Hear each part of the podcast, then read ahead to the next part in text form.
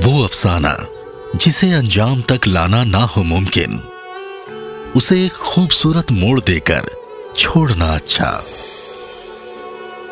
हिंदुस्तान का एक ऐसा शायर, जिसने जितनी मोहब्बत की, उतना दर्द लिखा। आप सबका इस्तकबाल, मैं हूँ मोहनीश और आप सुन रहे हैं बीटीएस यानी behind the shayari Red FM podcast पर। चलो, एक बार फिर से अजनबी बन जाए हम दोनों। साहिर लुधियानवी का ये शेर, न जाने कितनी सारी अधूरी प्रेम कहानियों का दर्द बयां करता है। खामोशी के नीचे दबे उस मशहर की दास्तां बयां करता है, जिसे हर आशिक ने हिजर के बाद महसूस की। अधूरे इश्क का हश्र दर्शाता ये शेर, कहीं न कहीं खुद इसके लिखने वाले की कहानी भी बयां करता है। एक ऐसी कहानी, जो शुरू तो हुई मगर मंजिल तक ना पहुँची। एक ऐसी कहानी, जो जमाने की खींची गई लकीरों से धुंधली थी। एक ऐसी कहानी, जो आधी जली सिगरेट और चाय के जूठे प्यालों तक सिमट कर रह गई। साहिर लुधियानवी, वो जादूगर, जो शब्दों को इस तरह से लिखता था, पिरोता था, कि शब्द सीधे दिल में उतर जाते थे। अहले दिल और भी हैं, अहले वफा और भी हैं। एक हम ही नहीं, दुनिया से खफा और भी हैं। लुधियाने के एक जमींदार घराने में पैदा हुए साहिर लुधियानवी का असली नाम अब्दुल हईज साहिर था। पिता बहुत धनी थे, लेकिन माँ के साथ उनका अलगाव था। इस कारण साहिर को माँ के साथ रहना पड़ा और बचपन गरीबी में गुजरा। लुधियाना के खालसा हाई स्कूल से साहिर ने शिक्षा ली। साहिर लुधियानवी एक ऐसा गीतकार, जिनके गीतों ने मोहब्बत की गहराई बताई और हर इश्क करने वाले को उसे बयां करने की जुबा दी। लंबे अंतराल तक साहिर लुधियानवी की कलम चली और उनकी कलम से निकले ऐसे सदाबहार गीत जो आज भी गुनगुनाए जाते हैं। देखा है ज़िंदगी को कुछ इतना करीब से। चेहरे तमाम लगने लगे हैं अजीब से। बचपन का एक किस्सा है साहिर की ज़िंदगी का। एक बार उनको देखकर मौलवी ने कहा था कि ये बच्चा बहुत नाम कमाएगा, बड़ा नेक इंसान बनेगा। फिर क्या था? उनकी माँ लगी अपने बेटे को सिविल सर्जन बनाने का सपना सजाने। पर नियति की कलम साहिर की ही जेब में है। यह उस वक्त किसको पता था? उनके बारे में कहा जाता है कि उन्होंने जितना ध्यान औरों पर दिया, उतना खुद पर नहीं, वो एक नास्तिक थे। उन्होंने आज़ादी के बाद अपने कई हिंदू और सिख दोस्तों की कमी महसूस की, जो लाहौर में थे।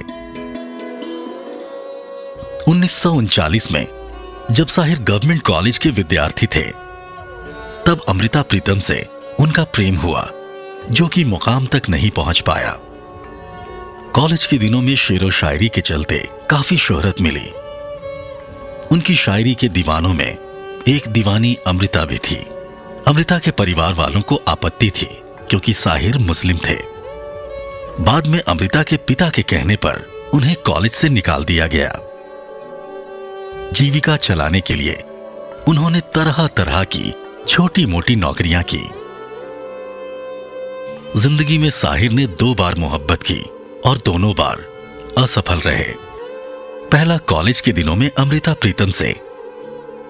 साहिर का दूसरा प्यार था सुधा मल्होत्रा।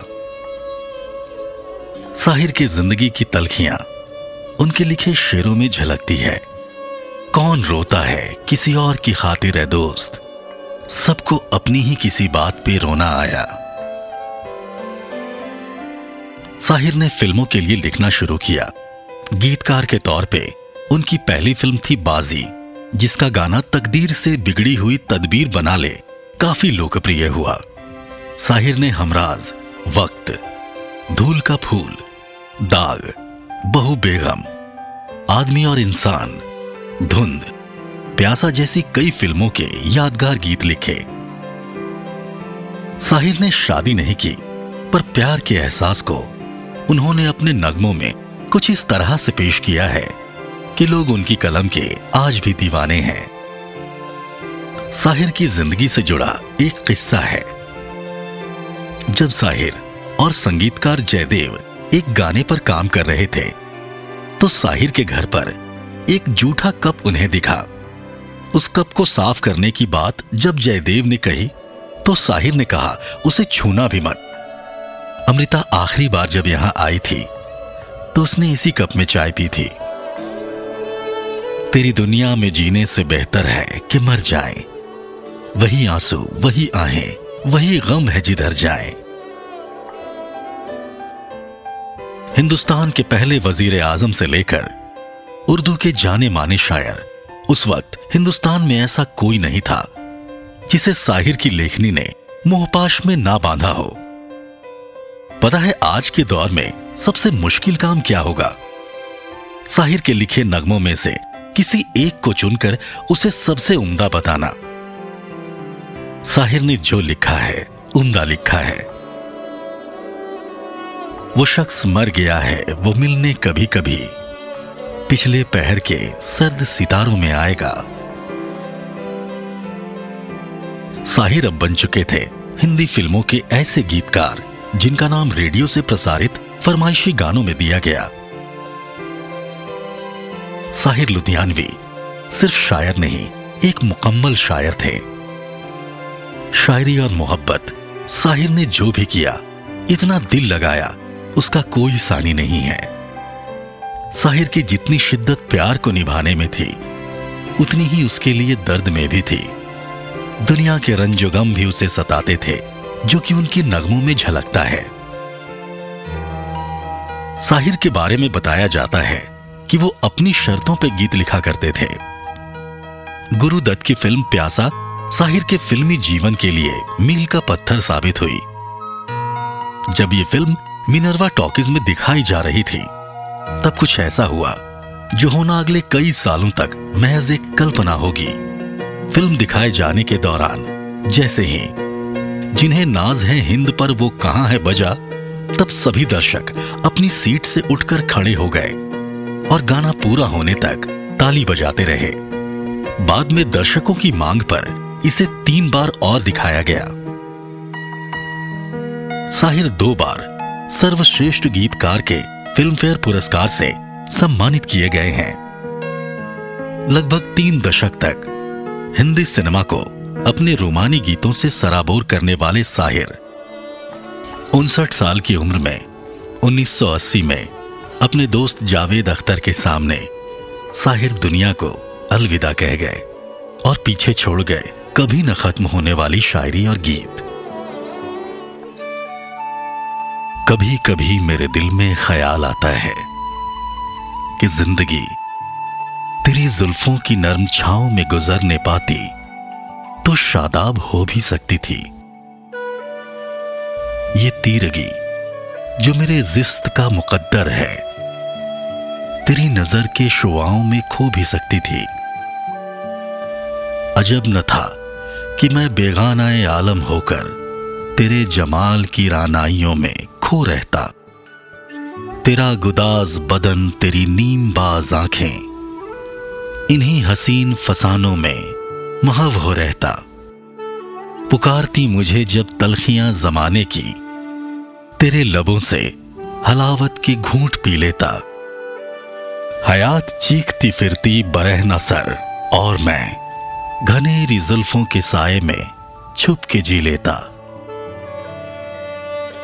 मगर ये हो न सका, और अब ये आलम है कि तू नहीं, तेरा गम तेरी जुस्तजू भी नहीं। गुजर रही है। कुछ इस तरह ज़िंदगी जैसे, इसे किसी के सहारे की आरज़ू भी नहीं। जमाने भर के दुखों को लगा चुका हूँ गले। गुजर रहा हूँ कुछ अनजानी रह गुजारों से। मुहीब साए मेरे समत बढ़ते आते हैं। हयात मौत के पुरहौल खारजानों से। ना कोई जादाए मंजिल, न रोशनी का सुराग। भटक रही है खलाओं में ज़िंदगी मेरी। इन्हीं खलाओं में रह जाऊँगा कभी खोकर। मैं जानता हूँ मेरी हमनफज मगर यूँ ही कभी कभी मेरे दिल में ख्याल आता है। अलविदा साहिर, अलविदा मोहब्बत। रेड एफएम पॉडकास्ट पर आप सुन रहे थे बीटीएस यानी बिहाइंड द शायरी मोहनीश के साथ। फिर मिलेंगे और किसी और शायर की ज़िंदगी का दीवान पलटेंगे। तब तक के लिए खुदा हाफिज। जय हिंद।